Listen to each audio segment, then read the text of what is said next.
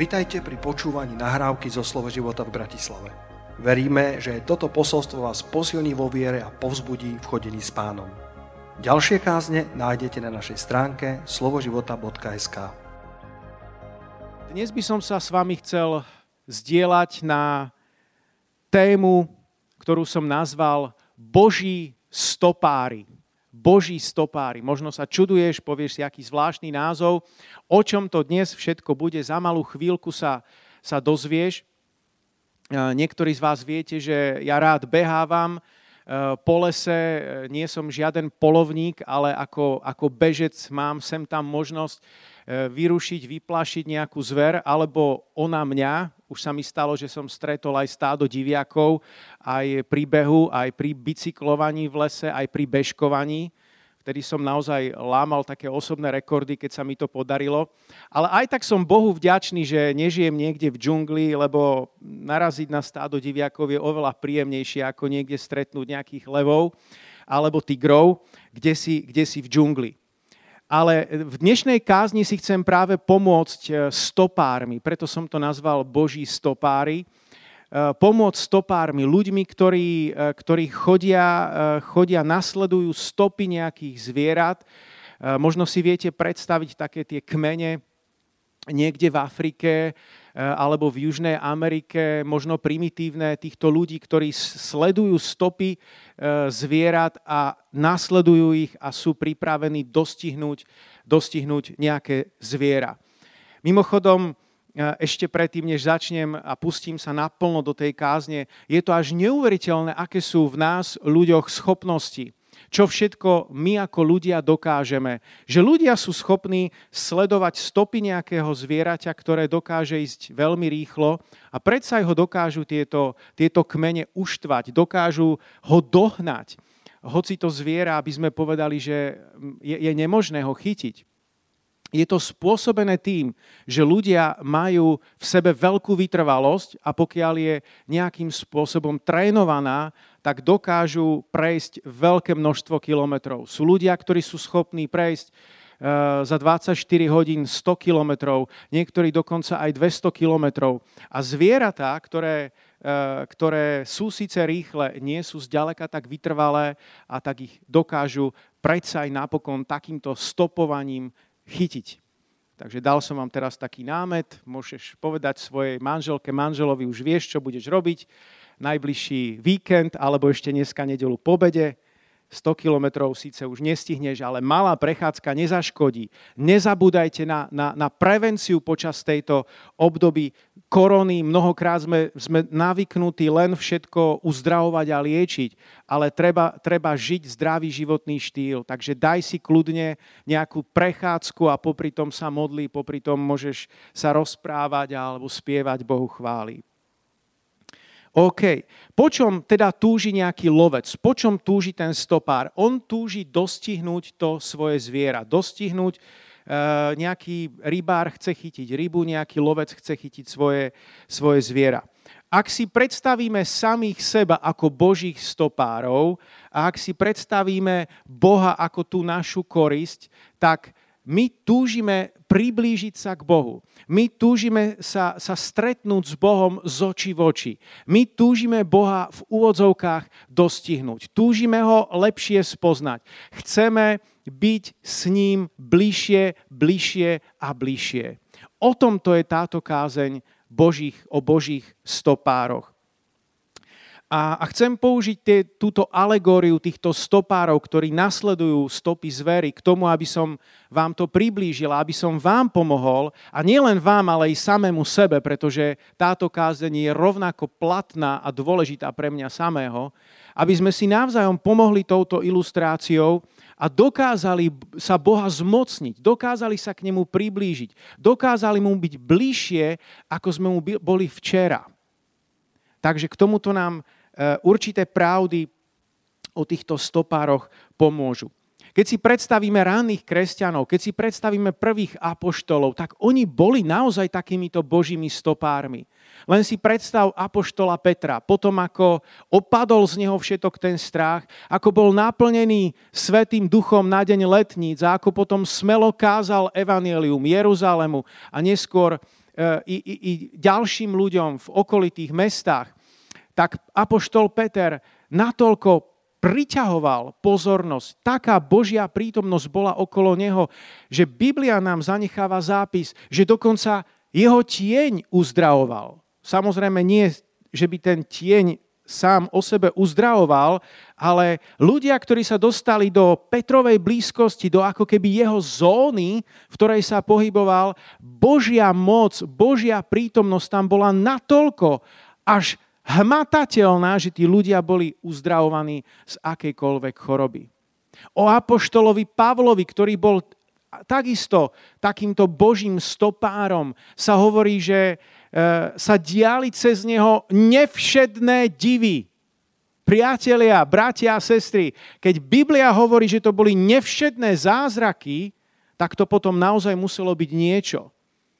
Takže títo ľudia sa zmocnili Boha, spoznali Boha. Nielen, že o ňom počuli, nielen, že sa o ňom niečo dozvedeli, nielen, že zachytili nejakú informáciu, nielen, že prijali nejaké doktríny. Títo ľudia poznali Boha, títo ľudia sa priblížili k Bohu. A bratia a sestry, toto je aj poslanie pre teba i pre mňa, aby sme boli Božími lovcami, aby sme chytili Boha a mali ho vo svojom, vo svojom živote. Takže prvá, uh, prvý bod. Stopár nežije pohodlný život. Stopár nežije pohodlný život. Ak ti ide len o nejaký pohodlný život, tak toto vyučovanie nie je celkom, celkom pre teba. Od Božieho lovca sa totiž očakáva niečo viacej. Mnoho kresťanov žiaľ pripomína toho uh, tučného kráľa Eglona, z Moábského kráľa, je to v sudcom 3. kapitole, ak chcete, prečítajte si doma celý ten príbeh. Oveľa viac pripomínajú toho tučného Moábského kráľa Eglona, užívajúceho si pohodlie, než Ehúda, než toho Izraelca, ktorý prišiel a mal ten ostrý meč. Bratia a sestry, čo máš vo svojom živote, čo máš vo svojej ruke? Ty si dostal meč Božieho slova.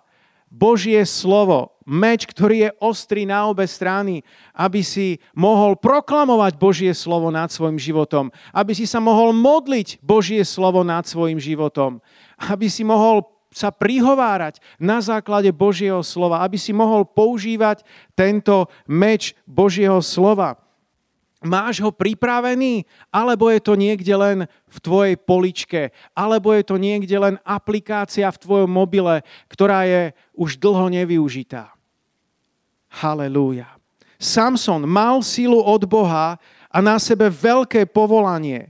Ale keď si začal užívať pohodlie a s tým spojené rozkoše s Dalilou, tak všetko strátil, došiel o svoje vrkoče, došiel o svoju silu a nakoniec skončil ako otrok, ako slepý otrok. Izraelský král Saul si užíval pohodlie pod granátovníkom so zvýškom svojej armády, ale našťastie alebo vďaka Bohu našiel sa tam Jonatán a jeho zbrojnož, ktorí si povedali, toto nie je pre nás, my túžime po niečom viacej, my by sme chceli byť Boží stopári a vydali sa do tábora nepriateľa a zakúsili víťazstvo. Zakúsili víťazstvo nad posádkou filištíncov. Podobne aj Dávid, král Dávid si chcel po všetkých tých víťazstvách konečne dopriať duchovný dôchodok. Prosím, drahý brat a sestra, nechoď na duchovný dôchodok. To nie je nič pre teba. Ale Dávid ako keby si chcel dopriať, odpočinúť. A viete, čo sa stalo? Zapozeral sa do ženy, ktorá nebola, nebola jeho, ale patrila inému. Zhrešil s ňou, cudzoložil s ňou. A potom to postúpilo ešte ďalej, dal zabiť jej manžela, aby si ju mohol zobrať za ženu. Ale bolo to nakoniec všetko odhalené. Všetok tento jeho, jeho čin. Ale začalo to niekde pohodlím, ktoré si, ktoré si užíval. Ak chceš iba náboženstvo, tak si si naladil zlý kanál. Počul som dokonca jedného farára, ktorý, ktorý minule vyučoval cez YouTube a hovoril, že v dnešnej dobe rituály nestačia. bratia, sestry, priatelia, ani tradičné, ani letničné, ani čítaná liturgia, ani liturgia na spameť ty dnes, dnes v dnešnej koronovej dobe nepomôže. Ty potrebuješ živý vzťah s Ježišom. Ty sa potrebuješ priblížiť k Bohu oveľa viac, ako si bol zvyknutý. To je niečo, čo potrebujeme všetci. My, pastori, a potrebuješ to aj ty. Nech máš akékoľvek civilné povolanie. My potrebujeme ísť z tejto kázateľnice do hĺbky. Nie do plitčiny, ale do hĺbky.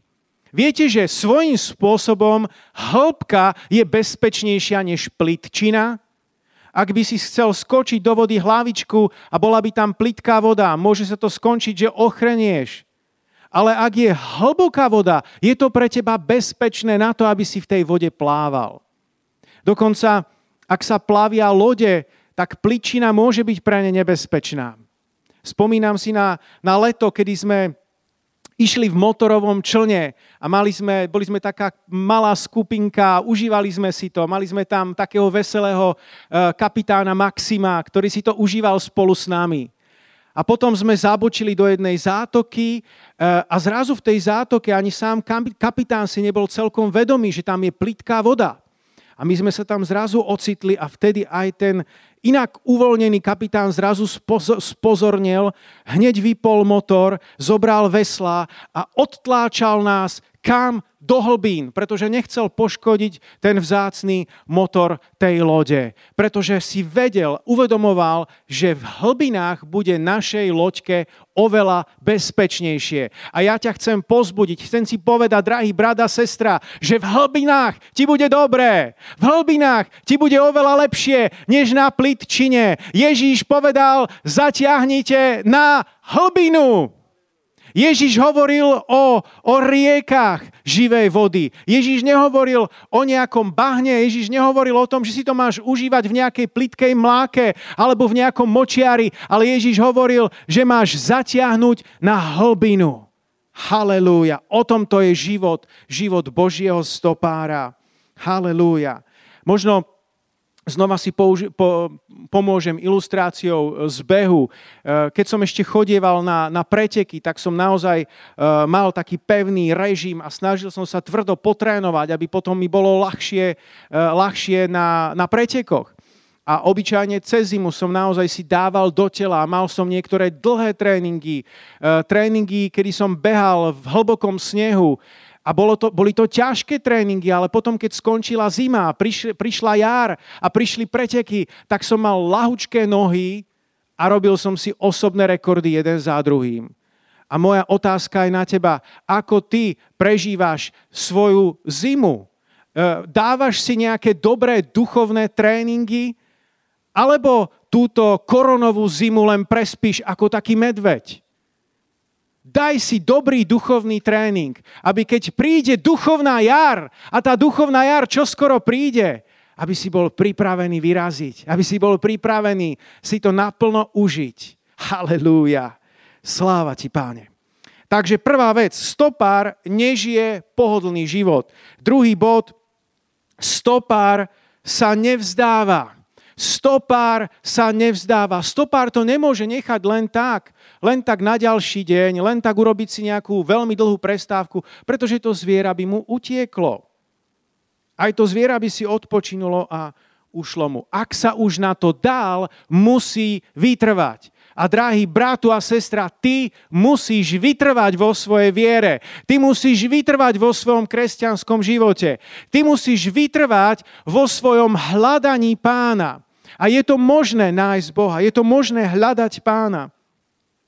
Dovolím si prečítať s Rímanom 5. kapitoly vo verši 3 a 4, kde sa hovorí, no nie len to, ale chválime sa aj súženiami, lebo vieme, že súženie vedie k vytrvalosti, vytrvalosť k skúsenosti, skúsenosť k nádeji tuto máme vytrvalosť ako niečo, čo je veľmi dôležité. Si vytrvalý vo svojom živote Ak nie, môžeš si zobrať príklady, e, príklady Božích mužov z minulosti. Môžeš si zobrať príklad z biblického Abraháma, ktorý putoval v nepohodli, ktorý sa nezastavil niekde na, na, v nejakej oáze. Dokážem si to predstaviť, že ten Abraham niekde unavený, ako putoval z Úru Chaldejského a potom cez tie všetky rôzne zástavky sa ocitol v nejakej krásnej oáze. A možno si povedal, že by toto bola tá zaslúbená zem. Poďme zostať tu. Ale niekde v duchu cítil, nie, musím ísť ďalej. Boh pre mňa pripravil krajinu, inú krajinu, nie toto, ale niečo viac. Nezastavil sa, pokračoval ďalej, nevzdal sa a ani ty sa nevzdávaj vo svojom živote. Abraham Lincoln, ten americký prezident, Takisto sa nevzdával, zlyhal v podnikaní, psychicky sa zrútil, mal niekoľko neúspešných pokusov aj vo svojej politickej kariére, kedy kandidoval, ale napokon bol zvolený za prezidenta Spojených štátov amerických. A takto by sme mohli pokračovať. Raz som spomínal v kázni aj príklad Charlesa Derova, ten, čo vymyslel tú hru Monopoly, ktorú od tej veľkej hospodárskej krízy, ktorá bola v roku 1930, eh, kedy ju v tom čase vymyslel. Ubehlo už takmer 100 rokov a, a, a počas toho rodiny s deťmi tú hru hrávajú a hrávajú a hrávajú. A práve v čase, kedy všetko krachovalo, kedy e, nič nefungovalo, tak on dostal nejaký nápad. Nevzdal sa. Chcel to zabaliť vo svojom živote. Chcel sa vzdať a upádal do depresí. Ale jeho manželka ho povzbudzovala, aby sa nevzdával a, a vymyslel nakoniec túto zaujímavú hru. Poďme späť našej kázni. My hovoríme dnes o hľadaní, o hľadaní Boha, o tom, že sa môžeš k nemu priblížiť, že to nie je nemožné pre teba, že musíš v tom vytrvať, že máš v tom pokračovať a Božie slovo ťa v tom pozbudzuje. Žalm 105, verš 4 hovorí, dopytujte sa na hospodina a jeho moc. Ústavične hľadajte jeho tvár. Všímaš si to? Nehovorí sa tam, áno, hľadajte jeho tvár na sviatky, na Vianoce, na Veľkú noc a keď máte dobrú náladu. Nie, nič také sa tam nehovorí. Hovorí sa tam ustavične, hľadajte jeho tvár. A Matúš 7.7 hovorí proste a dostanete, hľadajte a nájdete, klopte a otvorí sa vám. A v 1. Korintianom 14.1 sa hovorí, usilujte sa o lásku, no horlivo hľadajte aj duchovné dary. Áno, máme hľadať Božiu tvár, môžeme hľadať duchovné dary, môžeme hľadať Božiu vôľu v našom živote. To je tá práca, to je tá služba Božích stopárov, ku ktorej vás dneska vediem. Ja sám som mal pokušenie vzdať sa, keď som, bol, eh, keď som bol ešte malý a môj strýko ma zobral na taký dlhý bicyklový výlet. Bolo to naozaj takmer nad moje sily vtedy a šli sme na Babu, to je kopec pri Bratislave, pomerne vysoký, z každej strany je to cca 10 kilometrov do kopca. A, a ja ako malý chlapec, ako som išiel na tom bicykli a po piatej zákrute hovorím, strýko, už sme hore. A strýko hovorí, no, skoro, ako pán Ježiš, keď hovorí vo svojom slove, kedy sa vráti, on sa vráti skoro, ale ešte to trvá nejaký čas, to sme si už všimli a ja som už bol vyčerpaný a po desiatej zákrute hovorím, strýko, už sme hore? A strýko znova hovorí, skoro, už to bude, ešte pár zátačok. A tak som bol znova povzbudený, dostal som nové sily. Áno, strýko mi to slúbil, už to bude. Zatočili sme za ďalšie zákruty. Ešte to celkom stále nebolo pred nami. Ale týmto neustálým pozbudzovaním mi to veľmi pomohlo, že som dostal silu do mojich nôh a nakoniec som ten, som, som ten kopec na bicykli zdolal. Aj Boh ťa pozbudzuje vo svojom slove. On ti dáva zaslúbenia. Jedno za druhým. Jedno za druhým, aby si to v živote zvládol, aby si sa nevzdal. A naozaj pred tebou aj predo mnou je jeden veľký dlhý kopec. Neviem, pri ktorej zákrute momentálne si teraz, ale zvládneš to, dáš to, ako by sme to povedali v dnešnej dobe. Ty to určite dáš, nie sám vo svojej sile, ale spolu s Kristom. Tak buď ten skutočný Boží stopár, ktorý sa nevzdáva. Halelúja. Sláva ti, páne. korona nás poriadne všetkých nahlodala, možno sa cítiš ako v jej pažeráku.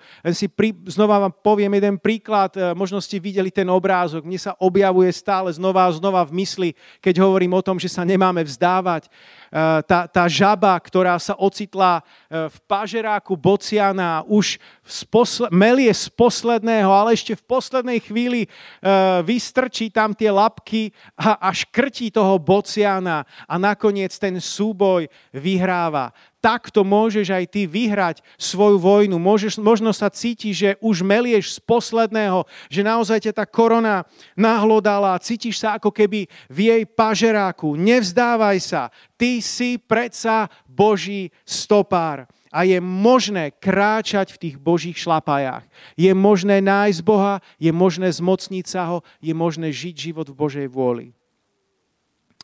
Bod číslo 3. Stopár sa nesmie nechať rozpilovať. Stopár sa nesmie nechať rozpilovať.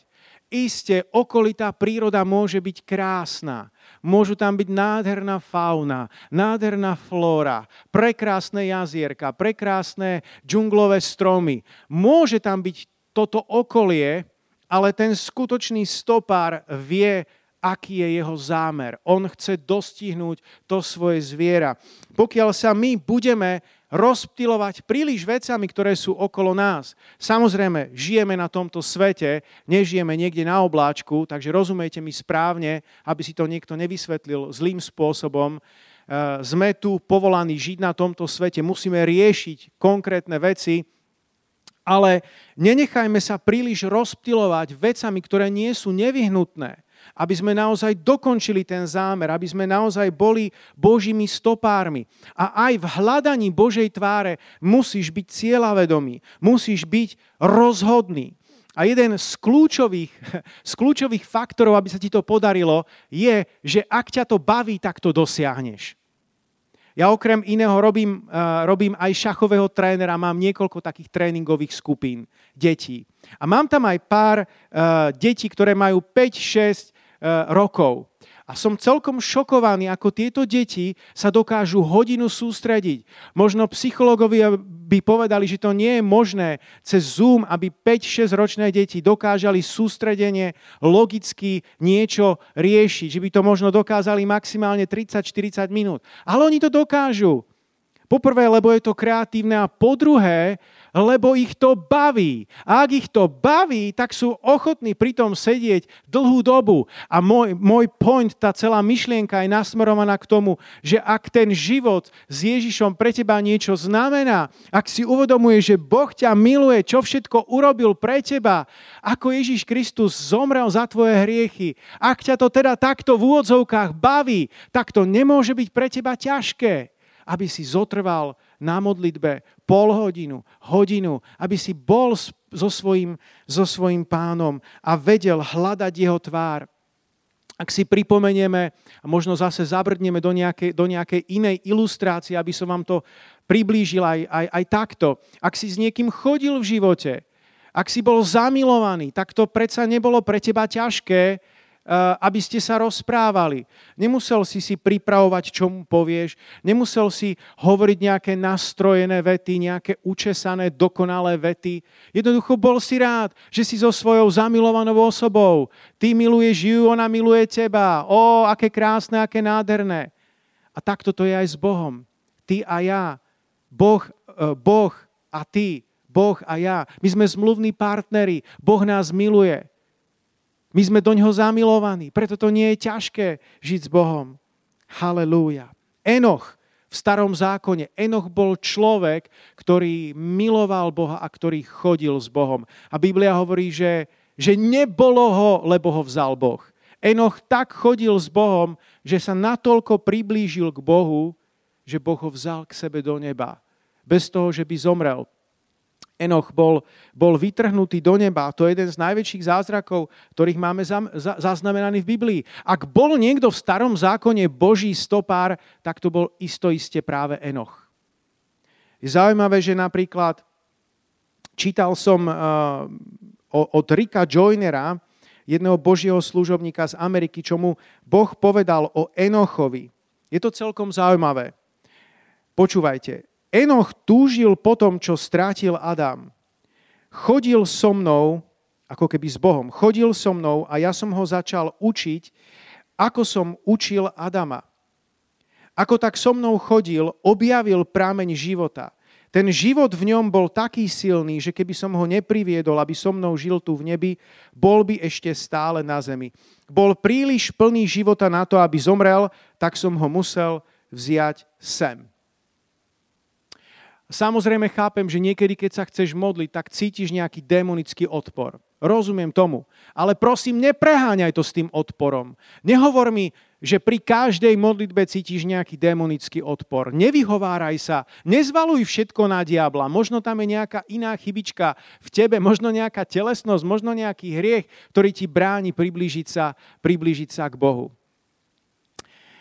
A mimochodom, nenechaj sa čímkoľvek vyrušovať.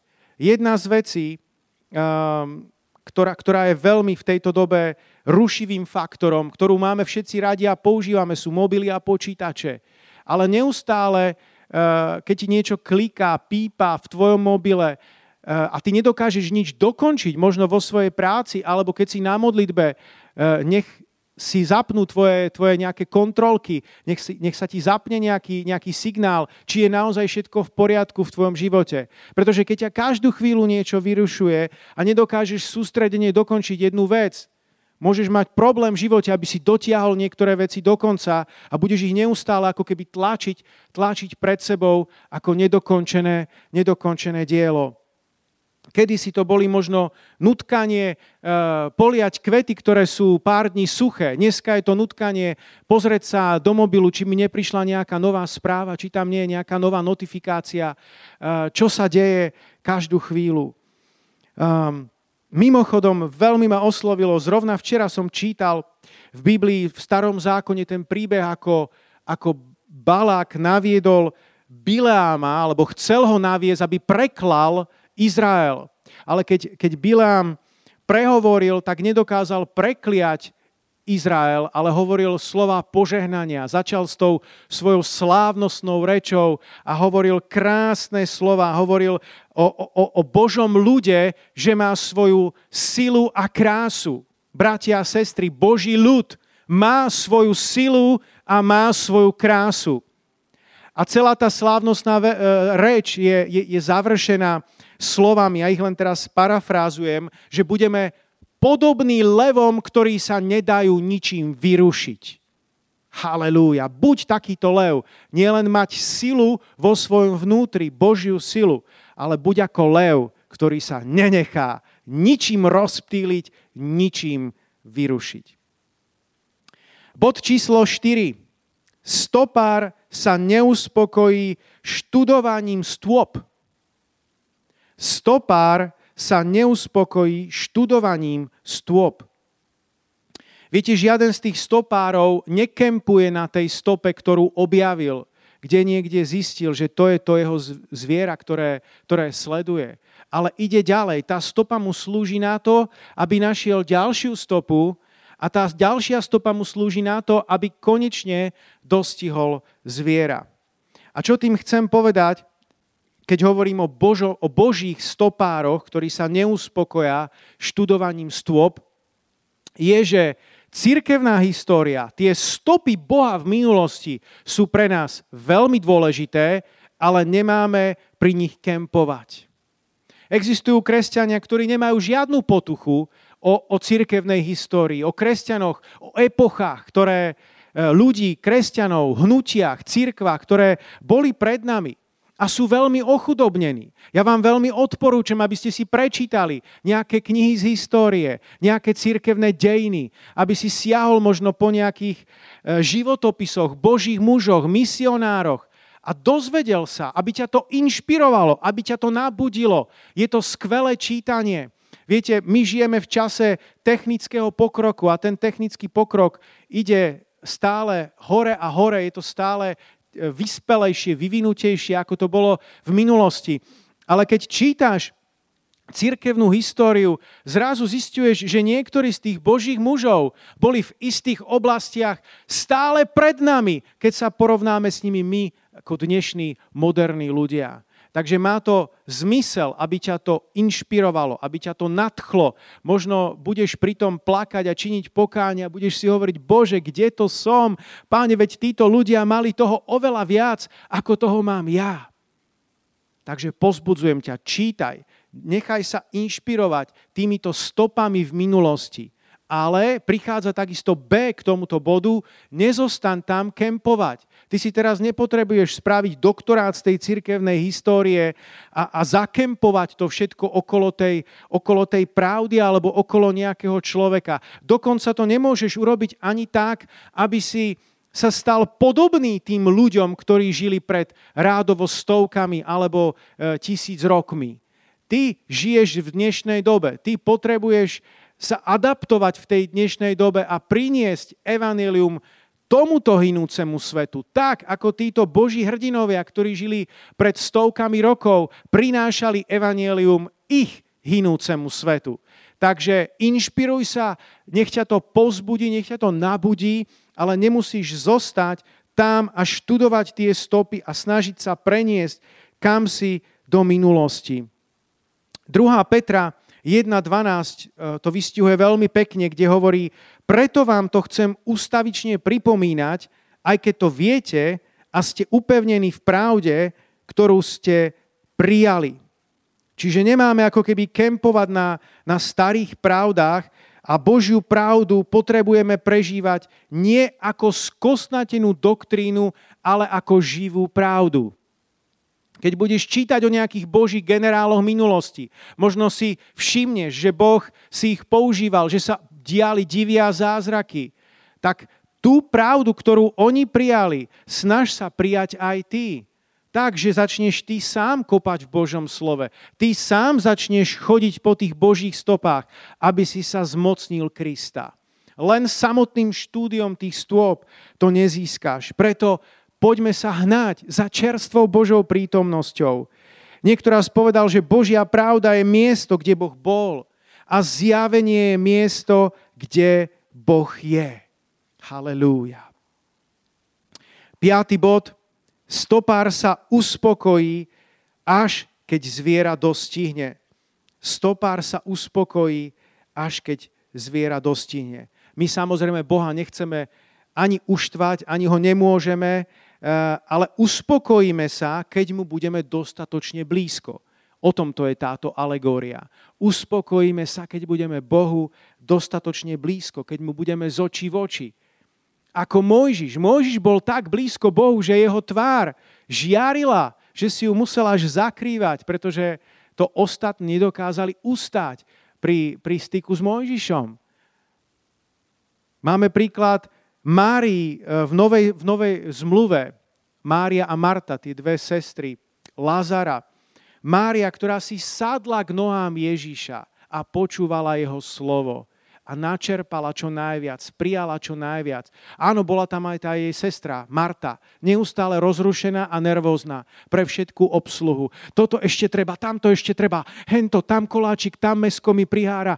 Rýchlo poďme niečo urobiť, lebo učeníci sa k nám blížia a všetci sú veľmi hladní. A táto, táto jej nervozita pretrvávala, aj keď Ježiš prišiel, nedokázala si sadnúť a počúvať aby Ježiš prehováral k jej srdcu. Dovol Ježišovi, dovol Duchu Svetému, aby prehováral do tvojho srdca, aby si sa vedel stíšiť vo svojom živote, aby si vedel byť ako Mojžiš, alebo ako by si, aby si vedel byť ako táto Mária, ktorá si sadla k nohám Ježiša. Naša korisť je totiž jeho prítomnosť. Chcem vám prečítať tento verš. Job, 14. kapitola, verš 7 a 9. Veď aj strom má nádej, ak ho vytnú, ešte vyrastie a jeho výhonok nezanikne. Ak aj jeho koreň zostane v zemi a jeho kmeň odumrie v prachu, len čo zacíti vodu vypučí a ako priesada vyženie mládnik. Možno sa cítiš ako ten koreň, možno sa cítiš ako keby ťa niekto vyťal a že tam je len ten peň.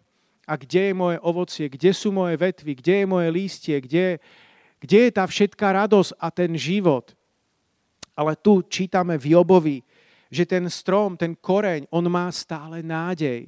príde, príde čas a on znova vypučí. Drahí bratia a sestry, priatelia, ten kľúč k tomu, aby nám to znova vyrašilo v živote, aby znova prišiel ten život, je pokánie. Ak dnes hovorím o tom, že máme prísť do jeho prítomnosti, máme sa zmocniť Boha vo svojom živote, máme sa mu priblížiť ešte viac, máme byť tými Božími stopármi, tak sa to neudeje bez pokánia. Božia prítomnosť nefunguje bez pokánia. Pokáním si zúrodňuješ pôdu svojho srdca. Bez pokánia to je ako sadiť do záhradky, ktorá nie je porilovaná. Niekedy si zamieňame pánovú prítomnosť prácou pre Božie kráľovstvo. To možno platí viac pre nás, kazateľov, pastorov, ale možno aj pre nejakých aktívnych lajkov, dobrovoľníkov, ktorí sa vedia dobre nasadiť pre Božie kráľovstvo a vedia byť ochotní. A je to skvelé, je to super, ale nezamieňaj si tú samotnú Božiu prítomnosť s prácou pre Božie kráľovstvo. Ako raz niekto povedal, že môžeš byť natoľko pohltený prácou pre pána, že zabudneš na pána nech sa nestane. Církev môže niekedy pripomínať pekáreň, ktorá nemá chlieb.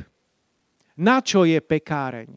Pekáreň je na to, aby upiekla čerstvý chlieb. Pekáreň tam nie je preto, eh, aby urobila nejaké reklamy, aby ti tam dodala nejaké skvelé obaly. Pekáreň je tam na to, aby dodala chlieb. Na čo sme tu my? Na čo si tu ty ako kresťan a na čo sme tu my, kresťania, spolu ako církev? Aby sme prinášali čerstvú Božiu prítomnosť. Aby sme piekli, obrazne povedané, tento čerstvý Boží chlebík. A dajme pozor, aby sme to, sme to neminuli, pretože mnoho ľudí začia z Ježiša to minulo. Mnohí ľudia, ktorí boli vtedajší insidri, to minuli a ostali úplne mimo. Akurát možno Nikodém, jeden z tých, ktorí boli v tej rade židovskej, tak ten, ten sa stretol s Ježišom, ale mnoho náboženských ľudí e, to minulo. A naopak, mnohí outsideri s Ježišom večerali. Ľudia ako Zachej, Mária Magdaléna a mnohí ďalší našli nový život. Halelúja. Takže pozor na to. To, že si včera následoval horlivo Krista, ešte neznamená, že ho budeš následovať aj zajtra. Daj pozor, aby sa ten včerajší oheň nezmenil na dnešný popol. Práve preto toto posolstvo je určené pre teba, aby si bol Božím stopárom, aby si neostal stáť, aby si, si išiel ďalej za Ježišom. Aby si sa mohol dotknúť lemu Ježišovho rúcha, tak ako to urobila žena s krvotokom. Nie ako zástup. Zástup bol okolo Ježiša. Je veľa ľudí, ktorí sú okolo Ježiša. Je veľa ľudí, ktorí, eh, ktorí sledujú všetko z diálky. Je veľa ľudí, ktorí sa stotožňujú so zástupom ale ty buď ten, eh, ty buď ten podobný, podobný žene s krvotokom, ktorý sa naozaj dotkol lemu Ježišovho rúcha a Božia moc vyšla z Ježiša. Dovolte, aby som prečítal ešte túto stať zo starej zmluvy, ktorá súvisí s dnešnou témou a s dnešnou kázňou. Je to z knihy Rud, 1. kapitoly, verše 16 až 19. Rud však povedala, nenúť ma, aby som ťa opustila a odvrátila sa od teba. Kamkoľvek pôjdeš ty, tá pôjdem i ja. A kde budeš bývať ty, budem bývať ja. Tvoj ľud bude môjim ľudom a tvoj Boh bude môjim Bohom. Kde zomrieš ty, tam zomriem ja i tam budem pochovaná. Nech ma hospodin prísne potresce, ako chce, ak by ma od teba odlúčilo niečo iné než smrť. Keď Noemi videla, že Rút je pevne rozhodnutá ísť s s ňou, prestala na ňu naliehať. Šli teda spolu, až prišli do Betlehema. Iste poznáte tento, tento príbeh, túto rodinu, ktorá zakúsila tragédie, ktorá zakúsila, zakúsila aj úmrtia. A v dnešnej dobe to môže byť o to viac relevantnejšie, kedy zakúšame, že, že mnoho ľudí, mnoho blízkych ľudí odchádza, mnoho, mnoho blízkych ľudí podľahne covidu. A sú to ťažké situácie.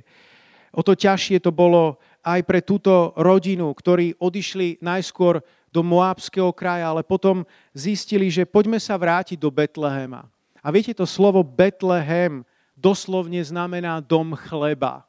Betlehem, dom chleba. A ja verím, že církev má byť domom chleba. Církev má byť takouto pomyselnou Božou pekárňou, kde je hojnosť Božieho slova a kde je hojnosť Božej prítomnosti. Nechaj tvoja domácnosť dnes v nedelu alebo akýkoľvek iný deň, nech pripomína Božiu pekáreň. Nech je tam hojnosť Božieho slova a hojnosť Božej prítomnosti.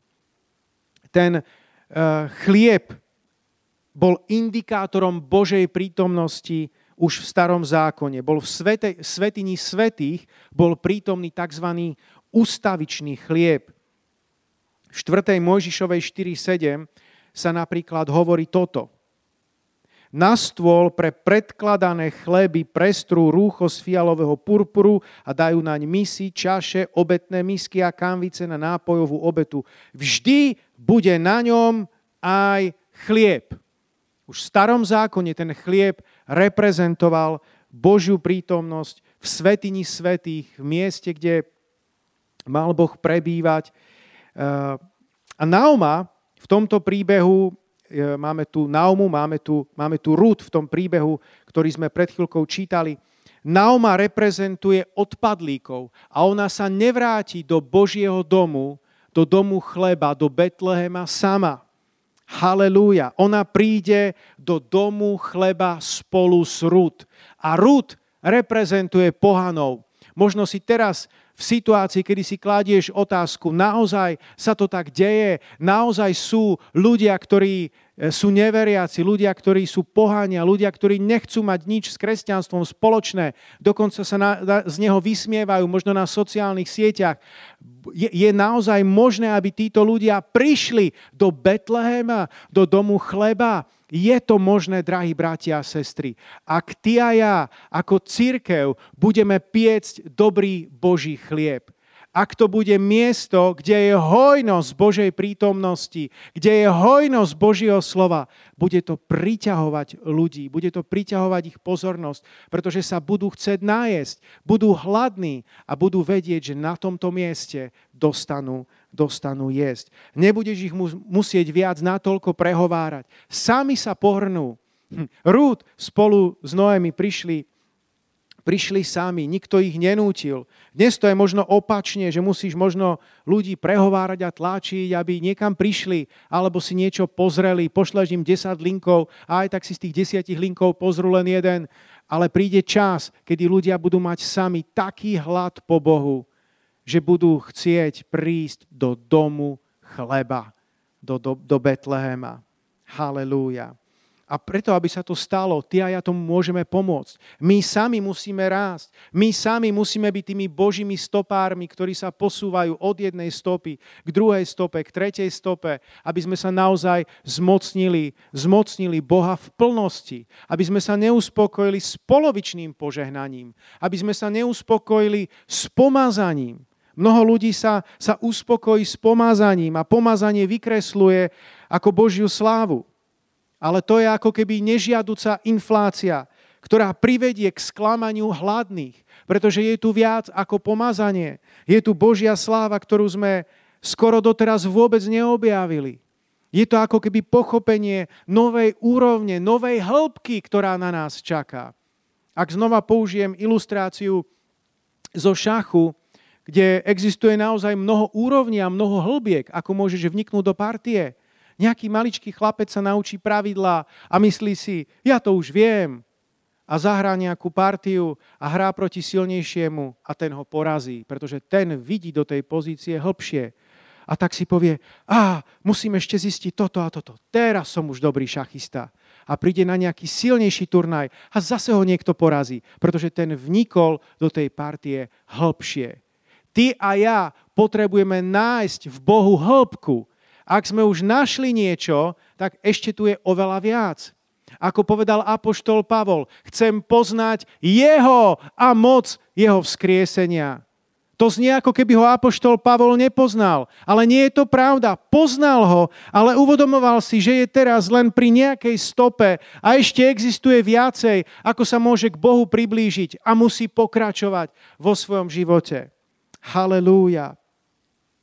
1. Samuelova 3. kapitola, verš 3 hovorí, Božia lampa ešte svietila a Samuel ležal v hospodinovom chráme, kde bola Božia archa. Vždy, vždy ma zaráža, keď čítam tento verš, že Božia lampa ešte svietila. Ešte svietila. To ako keby hrozí, že vyhasína.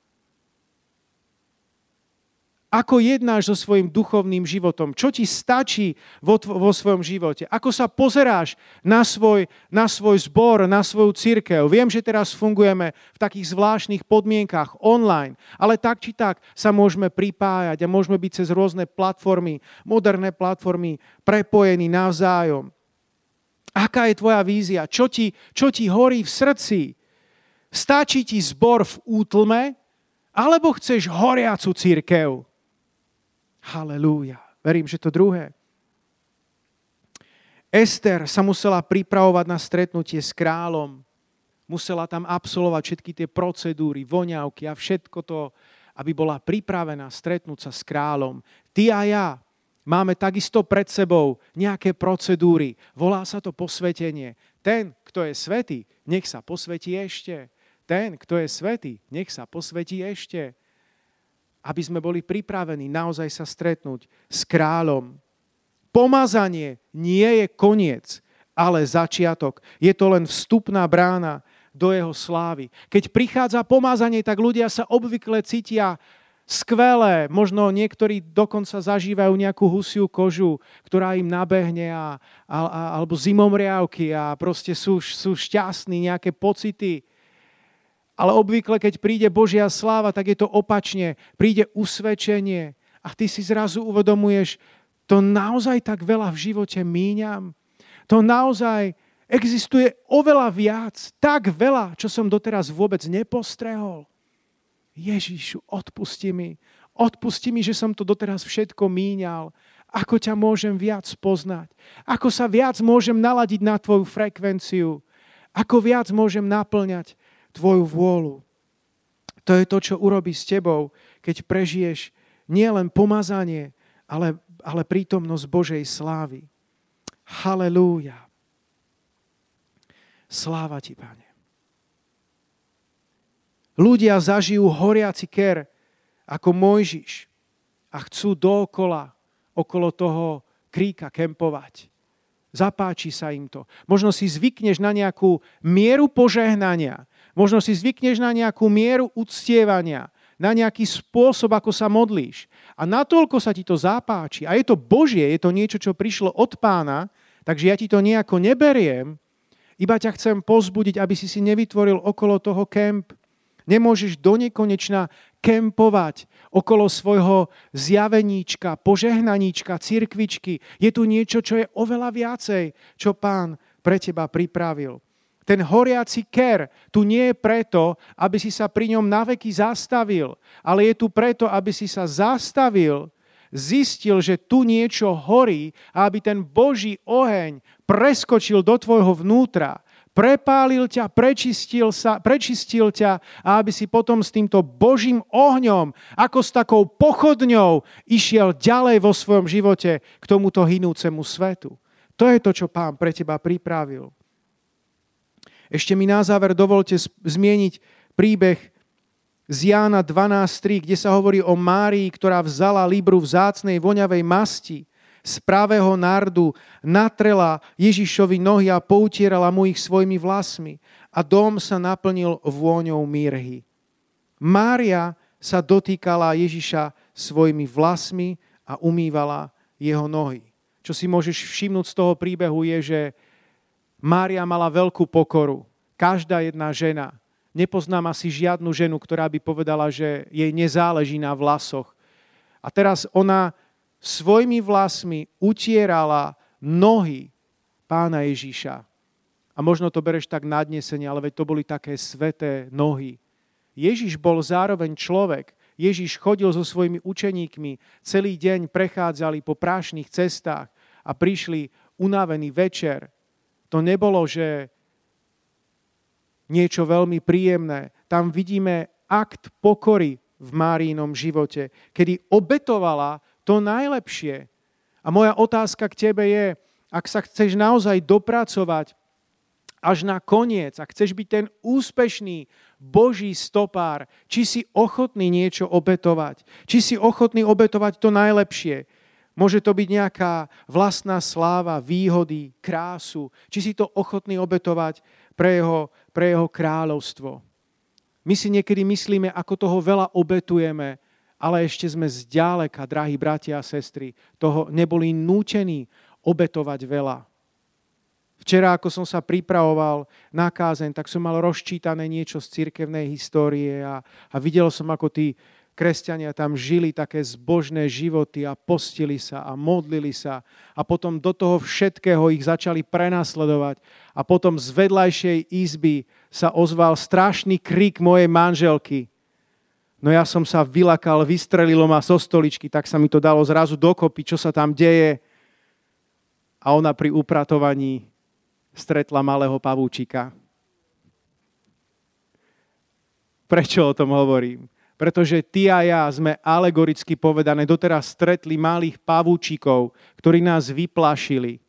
Možno niekto o tebe niečo zlé povedal, možno niekto zverejnil nejaké video, možno tam sa stala nejaká drobnosť. Ešte sme, bratia a sestry, neboli nútení zaplatiť príliš vysokú cenu. Možno ten čas ešte príde, ja neviem. Iba hovorím, buď pripravený, buď ochotný dať niečo cenné, dať niečo najlepšie, dať Bohu samého seba. Tak ako Mária bola, bola pripravená sa obetovať bola pripravená svojimi vlastnými vlasmi umývať Ježišovi nohy. Pred pár dňami som zachytil správu, že v Nigerii, kde tá teroristická moslimská organizácia pred pár rokmi, roku 2014, keď uniesla 276 dievčat z tej kresťanskej školy, nepoznám detaily toho príbehu, ale medzi tým mnohé tie dievčatá boli prepustené, niektoré, niektoré ušli, niektoré zabili. Je to naozaj strašný príbeh. A pred pár dňami som zachytil informáciu, že stále tam je uväznená jedno dievča, ktoré sa nechce vzdať svojej kresťanskej viery. Toto sú hrdinovia, ktorí sa naozaj obetujú. Toto sú hrdinovia, ktorí sa nevzdávajú. My v dnešnom modernom svete obdivujeme tých, ktorí majú najviac followerov, ale skutočnými božími hrdinmi sú práve takíto ľudia, ako je táto dievčina. Halelúja. Sláva ti, páne. Poďme sa teraz spoločne modliť. Poďme pozvihnúť svoje, svoje ruky k, pánu, k Bohu a zároveň svoje srdce.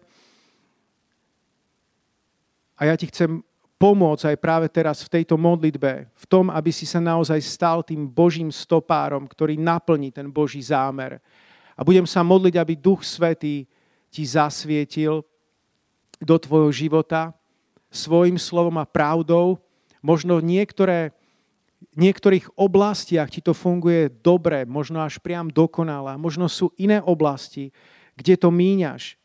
Tak nech ti Duch Svetý práve teraz zasvieti. Možno to tak urobil už počas tejto kázne. A ja sa modlím, aby ťa nielen tá kázeň nadchla, ale aby ťa primela k nejakému rozhodnutiu. Kde to míňaš ako Boží stopár? Halelúja. Drahý páne, drahý Duchu Svety, tak ti ďakujem aj teraz za túto príležitosť. Ďakujeme ti, páne, že sa môžeme modliť k tebe. My sme dnes hovorili o Božích stopároch a ja sa modlím, páne, aby všetci, ktorí ma dnes počúvajú, aby sa stali Božími stopármi, aby sa vedeli zmocniť Božej prítomnosti, aby sa vedeli ešte viac priblížiť ku svojmu pánovi, aby ho vedeli spoznať, aby si ho nemýlili s nejakými hlasmi svoje mysle, aby si ho nemýlili s hlasmi tohto sveta, ale aby vedeli, kto je ich pán. Halelúja. Halelúja. Pane, daj nám všetkým milosť, aby sme nežili pohodlný život. Daj nám, Ježíšu, všetkým milosť, aby sme sa nevzdávali. Daj nám milosť, aby sme sa nenechali rozptilovať. Daj nám milosť, aby sme sa neuspokojili študovaním stôp. Daj nám milosť, aby sme sa neuspokojili až dovtedy, pokiaľ ťa naozaj nedostihneme. Halelúja. Sláva Tebe, Páne. Sláva Tebe, Ježíšu. Ho, ho halelúja. Sláva Tebe, Páne. Modlím sa, Pane, za každého, kto má akúkoľvek prekážku vo svojom vzťahu k Bohu, akúkoľvek prekážku hriechu, aby to len tak nesnažil sa hodiť cez palubu, ale aby práve teraz prišiel k Ježišovi a poprosil ho, aby krv Ježiša Krista očistila jeho hriech. Ak si tu a počúvaš nás, pozeráš nás, dnes je deň spasenia. Dnes, keby si počul jeho hlas, tak nezatvrdzuj svoje srdce. Dnes môžeš prísť k nemu a zakúsiť čerstvú Božiu prítomnosť. A ak to je hriech, ktorý ťa oddeluje od Boha, tak to nie je beznádejné. Stačí, ak sa od Neho chceš odvrátiť a poprosíš Ježíša, aby ti odpustil a aby Jeho krv ťa obmila. Môžeš tak urobiť práve teraz, nech si kdekoľvek. Pán Boh počuje modlitby ľudí kdekoľvek. Nie len v kostoloch, v cirkvách, ale v každej jednej domácnosti. Ak nás počúvaš na záhradke alebo na nejakej prechádzke, teraz môže k tebe Boh hovoriť a odpustiť tvoj hriech. Ďakujem ti, Ježíšu, že tvoja krv hovorí hlasnejšie než akékoľvek naše prestúpenie, než akékoľvek zlo, ktoré sme spáchali v minulosti, či už v ďalekej alebo nedávnej. A ja tak práve teraz vzývam krv Ježíša Krista nad všetkými, ktorí sa teraz modlia a prosia ťa o odpustenie. Prehováram odpustenie do ich životov a modlím sa, aby boli čistí, Modlím sa, aby boli nájdení spravodliví v Tvojich očiach. V mocnom mene Ježíš. A zároveň ťa prosím za všetkých tých, ktorí majú akúkoľvek inú prekážku vo svojom živote. Možno si už dlho veriaci a je tam iná prekážka, možno je to nejaká nechuť, lenivosť, nejaká, nejaká iná vec, ktorá ťa zastavuje o tom, v tom tvojom postupe po Božích stopách. Prekonaj to práve teraz. Práve teraz príď k pánovi a, a povedz mu to. Povedz mu to, že áno, toto si identifikoval ako problém a chceš sa z toho dostať. Chceš sa zmeniť v tej oblasti. Možno to nepôjde veľmi ľahko a rýchlo, ale môžeš aspoň začať v tejto chvíli. Halelúja. Drahý Pán Ježišu, tak ja sa modlím práve teraz za každého, kto nás počúva a kto zistil, že niekde na tej ceste za tebou sa zastavil. Zastavil sa. Možno príliš dlho študuje jednu jedinú stopu. Možno odbočil na nejaký iný chodník a potrebuje sa vrátiť, vrátiť k tým predchádzajúcim stopám. Tak sa modlím milosť. Milosť pre všetkých, ktorí sa potrebujú navrátiť a ktorí zablúdili. Ježíšu, daj, nech chodíme a kráčame po tvojich chodníkoch. Halelúja. Ďakujem ti, Páni, že to je možné, aby sme ťa spoznali. Je to možné, aby sme sa k tebe priblížili. Halelúja. Tak to žehnám každému jednému bratovi, každej jednej sestre, ktorí nás sledujú a ktorí sa dnes k nám pripojili. Halelúja. Nech sa stanú z nich, páne, skutoční Boží stopári, ktorí budú vytvárať okolo seba zónu, atmosféru Božej prítomnosti, Božieho pokoja, Božieho uzdravenia. Nech sa tak stane v mocnom mene Ježíša Krista. Amen.